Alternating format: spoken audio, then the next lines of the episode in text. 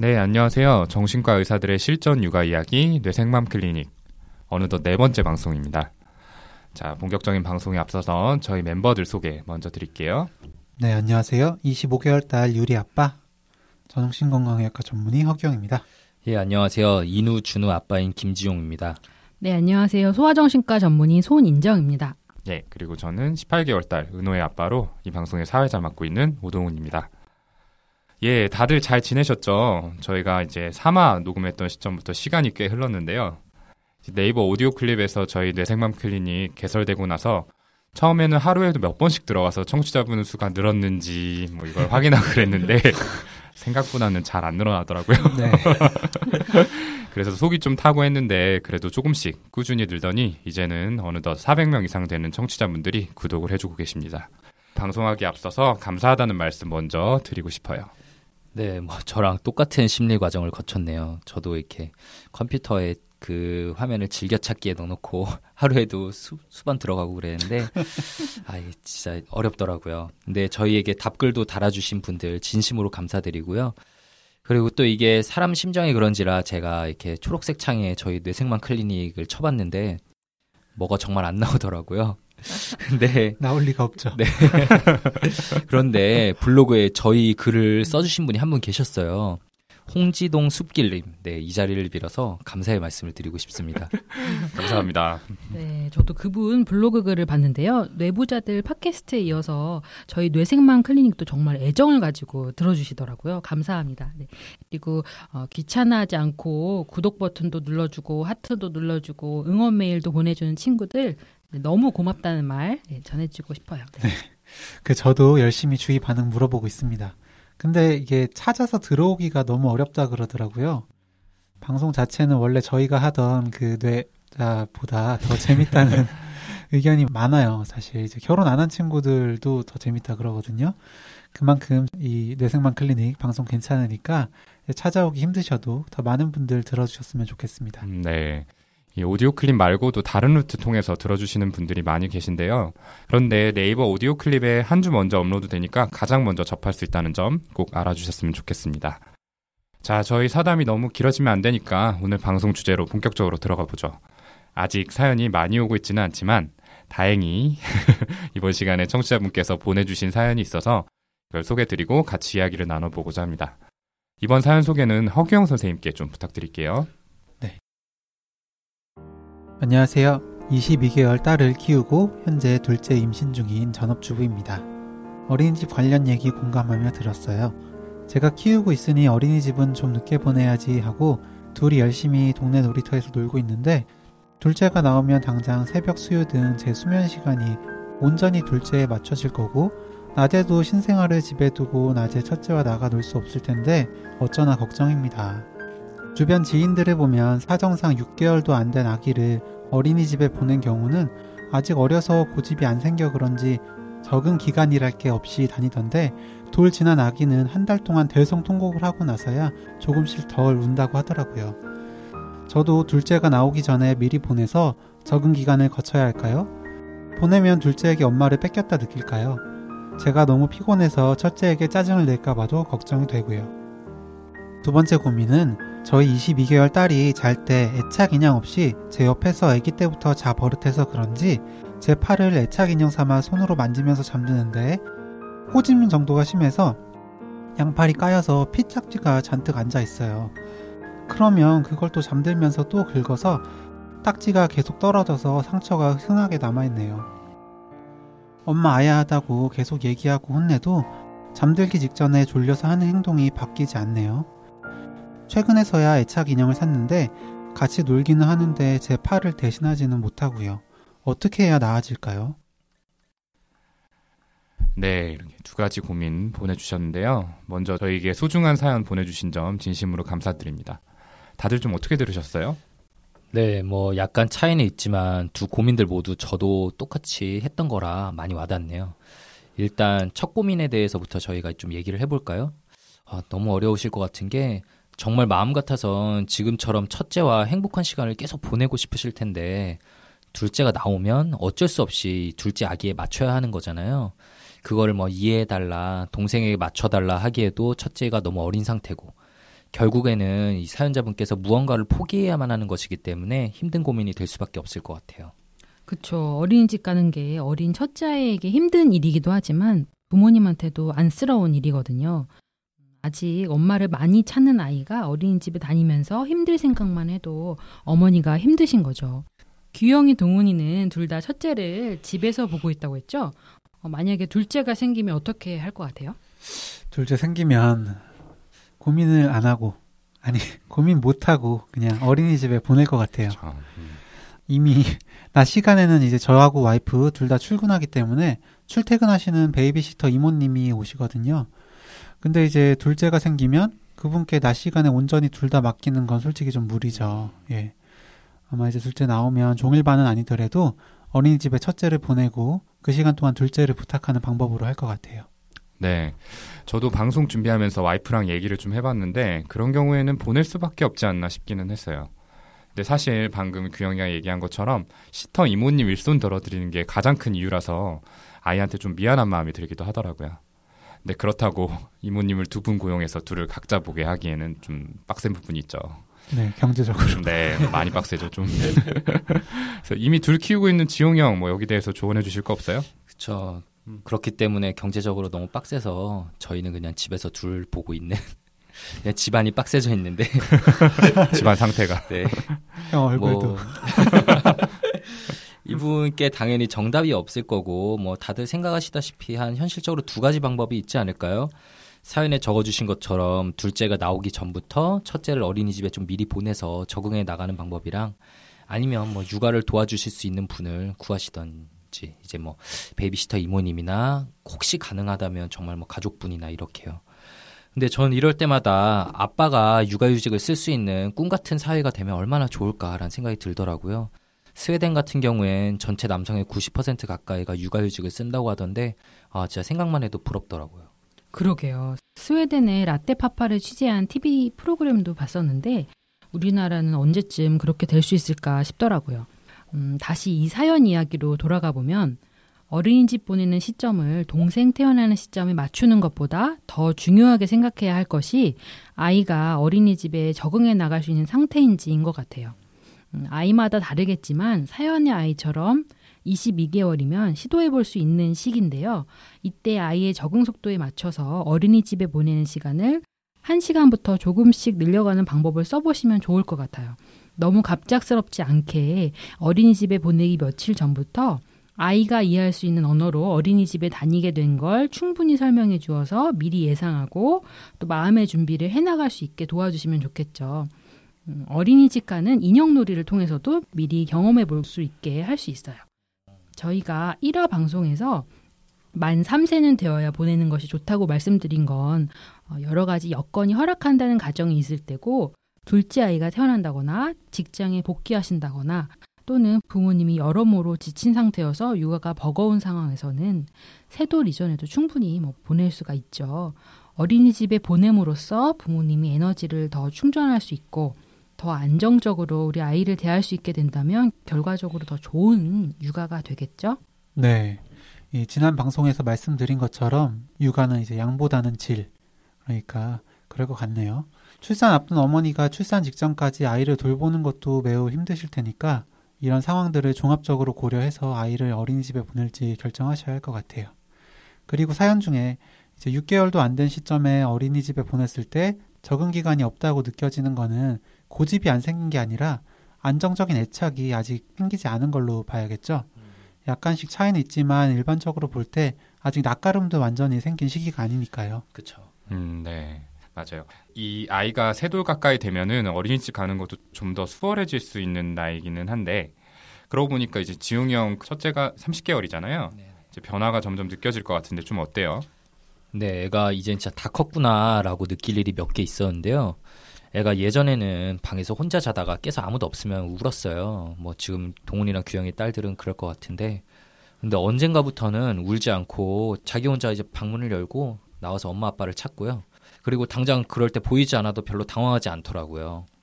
그리고 저번 주말에 저랑 둘이서 처음 가보는 키즈 카페에 갔는데 제 눈에 보이지 않는 곳에 가서도 오랫동안 이렇게 혼자 잘 놀더라고요. 전에 같으면 상상도 못할 일이었는데 참 대견하고 이렇게 놀랍기도 했어요. 그리고 이제 아 애는 그동안 자기 혼자 많이 컸는데 나 혼자 애를 더 이렇게 어리게 보고 있었구나라는 점도 깨닫긴 했고요.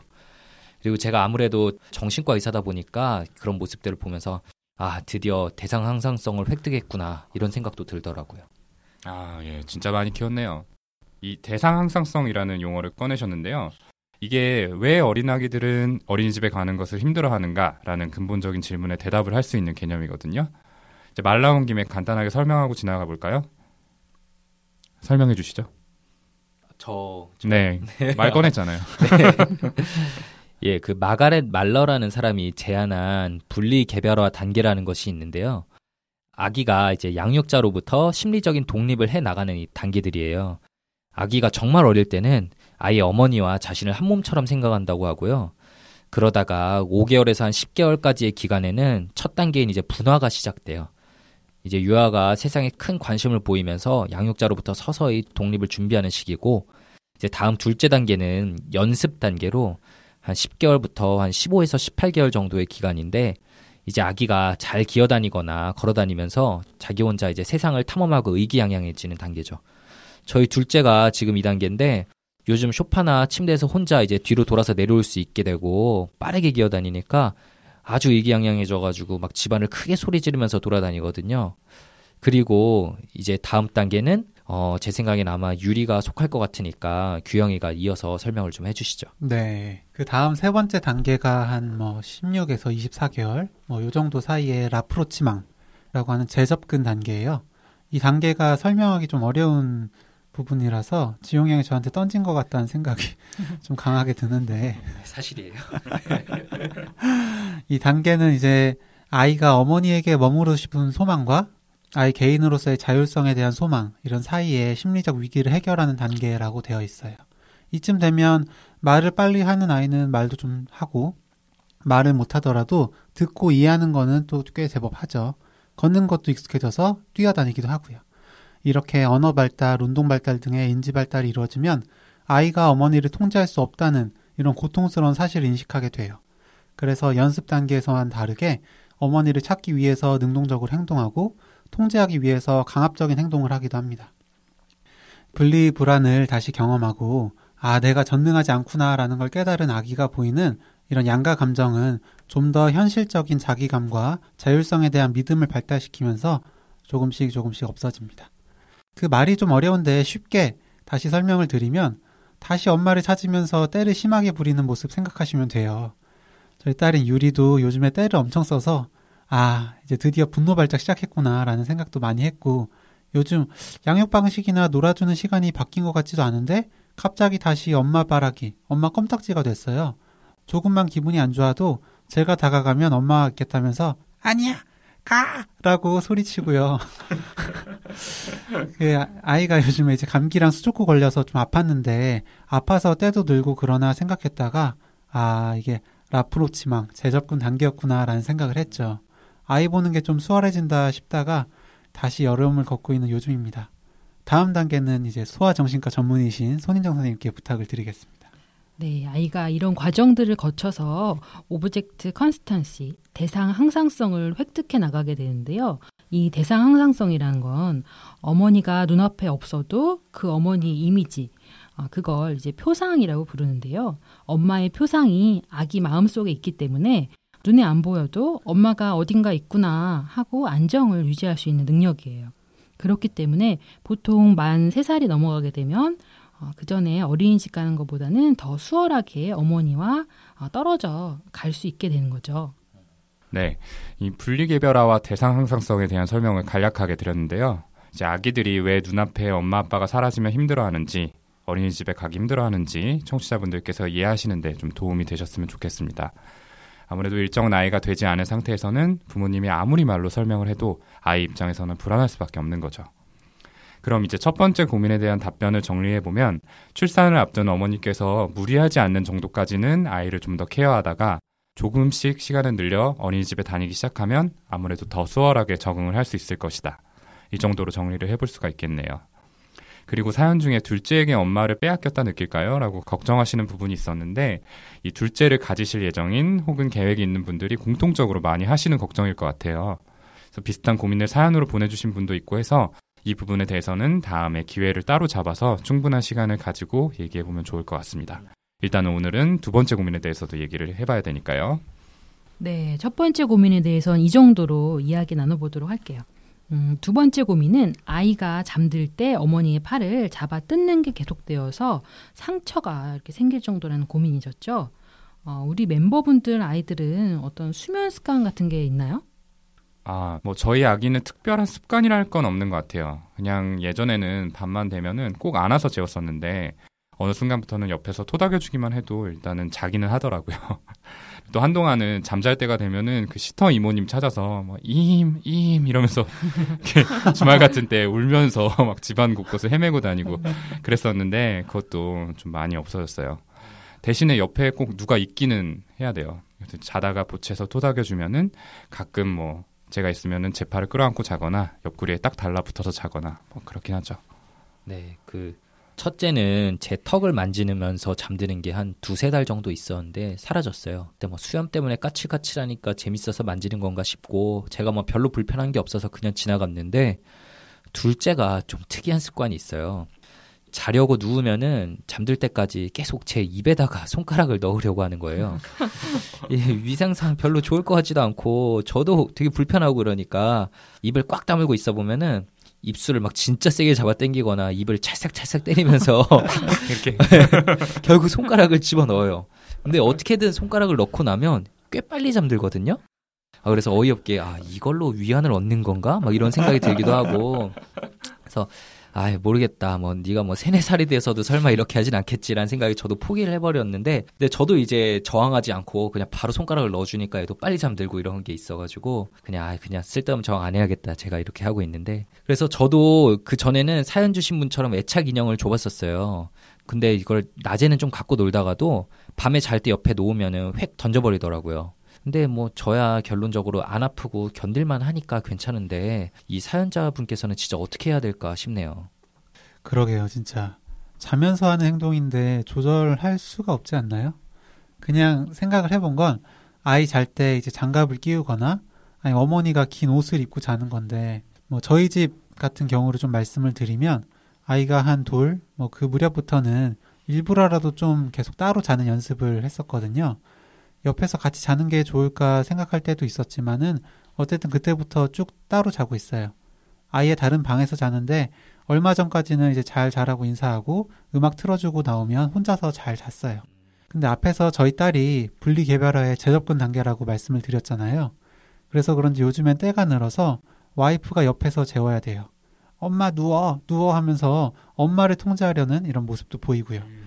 그래도 일단 자면 옆에 계속 누가 없더라도 잘 자거든요. 사연자분도 아이를 이제 혼자 자게 하는 연습을 좀 해보시는 건 어떨까요? 공간을 분리시킬 수 없다면 같은 방이라도 뭐 다른 침대나 칸막이를 써서 분리하는 방법도 있을 것 같고요. 그게 부부 간의 관계나 이제 본인 수면의 질에도 도움이 될 것 같고요. 결국 키우는 부모가 건강해야 아이도 잘 키울 수 있는 거니까요. 초반에는 며칠 울면서 떼써서 힘드시겠지만은 며칠 지나면 아이도 좀 적응하지 않을까 싶네요. 네. 근데 제가 전에 어디서 보기로는 이거에 대해서 여러 연구들이 있었는데 이제 부모와 같이 자는 아이들이 아기 때도 그렇고 나중에 성인이 되어서도 신체적 정서적으로 더 건강하다라는 결론이 나왔다 이렇게 내용이 있더라고요. 근데 사실 우리나라는 서양에 비해서 훨씬 높은 비율로 아이들과 동반 수면을 하는 편이잖아요. 그래서 진짜 수개월밖에 안 된 아이들이 혼자 자다가 숨을 제대로 못 쉬어서 생기는 뭐 영아 돌연사 증후군 이런 것들도 서양에 비해서 훨씬 적다고 해요. 근데 애가 좀 크고 나서 그런 위험성도 사라지고 하면 언제쯤부터 혼자 재워야 할 건지에 대해서는 저도 좀 궁금했거든요. 손희 선생님 뭐 이것도 정답이 있어요? 네, 몇 살 되면 혼자 재워야 된다라는 거에 대해서 딱 정해진 정답은 없지만 어, 가끔 독립심을 발달시켜야 된다라면서 두 돌도 안 된 아이를 억지로 좀 혼자 재우려고 고생하시는 부모님들도 있는데요. 어, 이렇게 부모가 옆에서 함께 자면서 안정감을 충분히 가지도록 하는 것이 더 중요하다고 볼 수 있을 것 같아요. 독립심을 꼭 아이가 아직은 무서워하는 혼자 자는 것으로 키워줄 필요는 없으니까요. 네, 이번에 보내주신 사연도 그렇고 참 이 아이의 수면에 관한 문제를 고민하시는 분들이 정말 많이 계시는 것 같아요. 잠에 잘 안 드는 아이부터 해서 뭐 자주 깨는 아이 깨서 뭐 다시 잠에 안 드는 경우 너무 일찍 깨가지고 부모님을 깨우는 아이 이거는 좀 저희에 해당이 되는데 아무튼 이렇게 수많은 문제들의 이야기를 해보려면은 저희가 다음 기회에 방송을 한 시간을 따로 잡아서 얘기를 좀 해야 될 것 같네요. 그런 의미에서 부모님들의 사연 메일 좀 많이 부탁드리겠습니다. 자, 오늘 이 사연에 좀 포커스를 맞춰봤을 때 고민되시는 부분이 잠들 때 아이가 엄마 팔을 상처날 정도로 계속 꼬집는 행동인 거잖아요. 이거는 좀 어떻게 하면 좋을까요? 네. 아이 심리를 좀 생각해 보면 아이가 잠들면서 엄마 팔을 꼬집는 행동은 결국 아이 나름대로 정서적인 안정감을 찾으려는 행동이라는 생각이 드네요. 잠들면서 머리카락 뜨는 아이나 뭐 자꾸 배꼽을 만지는 아이, 손가락을 빠는 아이, 또 손가락을 아빠 입에 넣는 아이. 그 모습은 다양하지만 다 비슷한 맥락으로 좀 볼 수 있겠죠. 저희 집이 제일 특이한 것 같은데. 네, 어쨌든 과한 행동이 아니라면 뭐 시간이 지나 좋아지기를 기다려 볼 수도 있겠지만 엄마 팔에 딱지가 앉을 정도로 꼬집기는 분명 과도한 행동이고 어떤 식으로도 이제 변화를 줘야 되는 건 맞는 것 같아요. 네, 맞아요. 근데 이제 혼낸다거나 해가지고 꼬집는 행동을 중단시키려는 방법은 효과도 없을 뿐더러 이제 관계만 안 좋아질 수 있으니까 안정감을 줄 수 있는 다른 방법을 개발하시는 게 중요하겠는데요. 어, 아이가 엄마 팔을 꼬집지는 못하지만 편안한 자세로 이렇게 안아서 재우신다거나 어, 아이가 완전히 잠들 때까지는 좀 손을 잡아주신다거나 하는 방법은 어떨까 좀 생각을 해봤고요. 음, 그리고 아주 더운 한여름이 아니라면은 인형을 안고 자도록 하는 방법도 괜찮을 것 같아요. 아마 사연 보내주신 어머니는 눈에 넣어도 안 아플 아이이다 보니까 피가 날 때까지 꼬집는 행동이라도 제지하지 않고 꾹 참으셨던 것 같아요. 어, 하지만 변화를 주어야 하는 행동인 것은 분명한 것 같고요. 네. 음, 결국에 근본적으로 아이가 더 안정감을 느끼면서 편안히 잠들 수 있게 해야 된다는 건데요. 이제 방금 생각난 건데 팔에 뭐 부드러운 천이나 헝겊 같은 거 여러 개 감고 주무시는 건 어떨까 하는 생각도 들어요.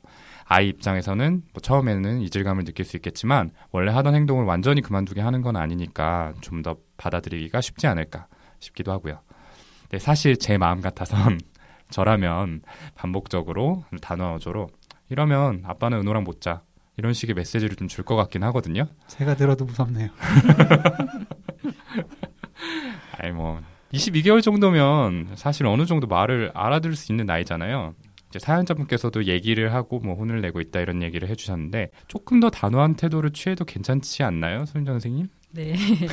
어, 아이가 이제 공포심을 느낄 정도로 어떤 협박성 멘트만 아니라면 네, 가능할 것 같아요. 방금 멘트는 좀 협박성 멘트 아닌가요? 아니, 아이가 그런 느낌이었네요. 좀 이해를 못할 수가 있을 것 같아요. 이 그 단계를. 사실 꼬집으니까 아빠가 너랑 잘 수 없단데 음... 이 인과관계를 음... 잘 생각할 수 있을까가 일단은 좀 그냥 갑자기 아빠가 떠나는 걸로 이렇게 생각할 그렇죠. 수 있다. 그것만 딱 이제 공포로 다가오면 이 앞뒤 맥락을 좀 아이가 모를 수 있죠. 예.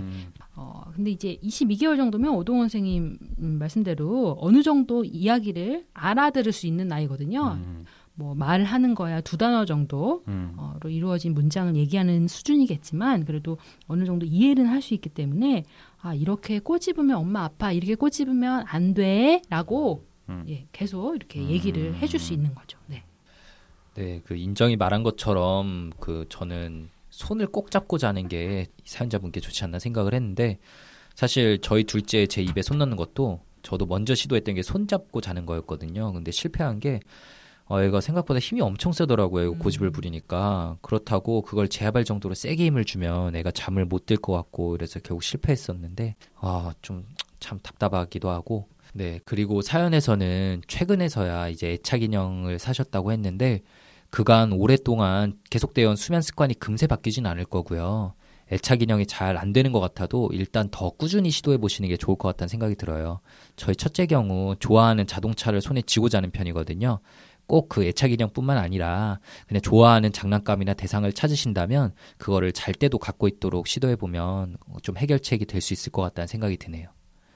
네, 좋습니다. 이렇게 사연자분이 보내주신 두 가지 질문에 저희 나름대로 답을 좀 드려봤는데요. 사실 두 가지 다 정말 쉽지 않은 문제라서 정답이 있을까 싶기는 해요. 그래서 오늘 저희가 드린 대답이 좀 부족할 수 있겠지만 현재의 어려움을 해결하시는데 조금이나마 도움이 되셨으면 좋겠습니다. 자, 오늘 사연 보내주신 분께 다시 한번 감사드리고요. 앞으로도 많은 부모님들과 육아에 대한 고민을 함께 나누고 싶습니다. 저희는 준비되어 있으니까 언제든지 사연 보내주세요. 사연 보내주실 메일 주소는 brainformam gmail.com입니다. brain 숫자 4 그리고 mom gmail.com입니다. 그러면 저희 네 번째 방송은 여기서 마무리 짓고요. 저희는 다음 시간에 더욱 유익하고 재미있는 이야기를 들고 다시 찾아뵙도록 하겠습니다 감사합니다. 감사합니다.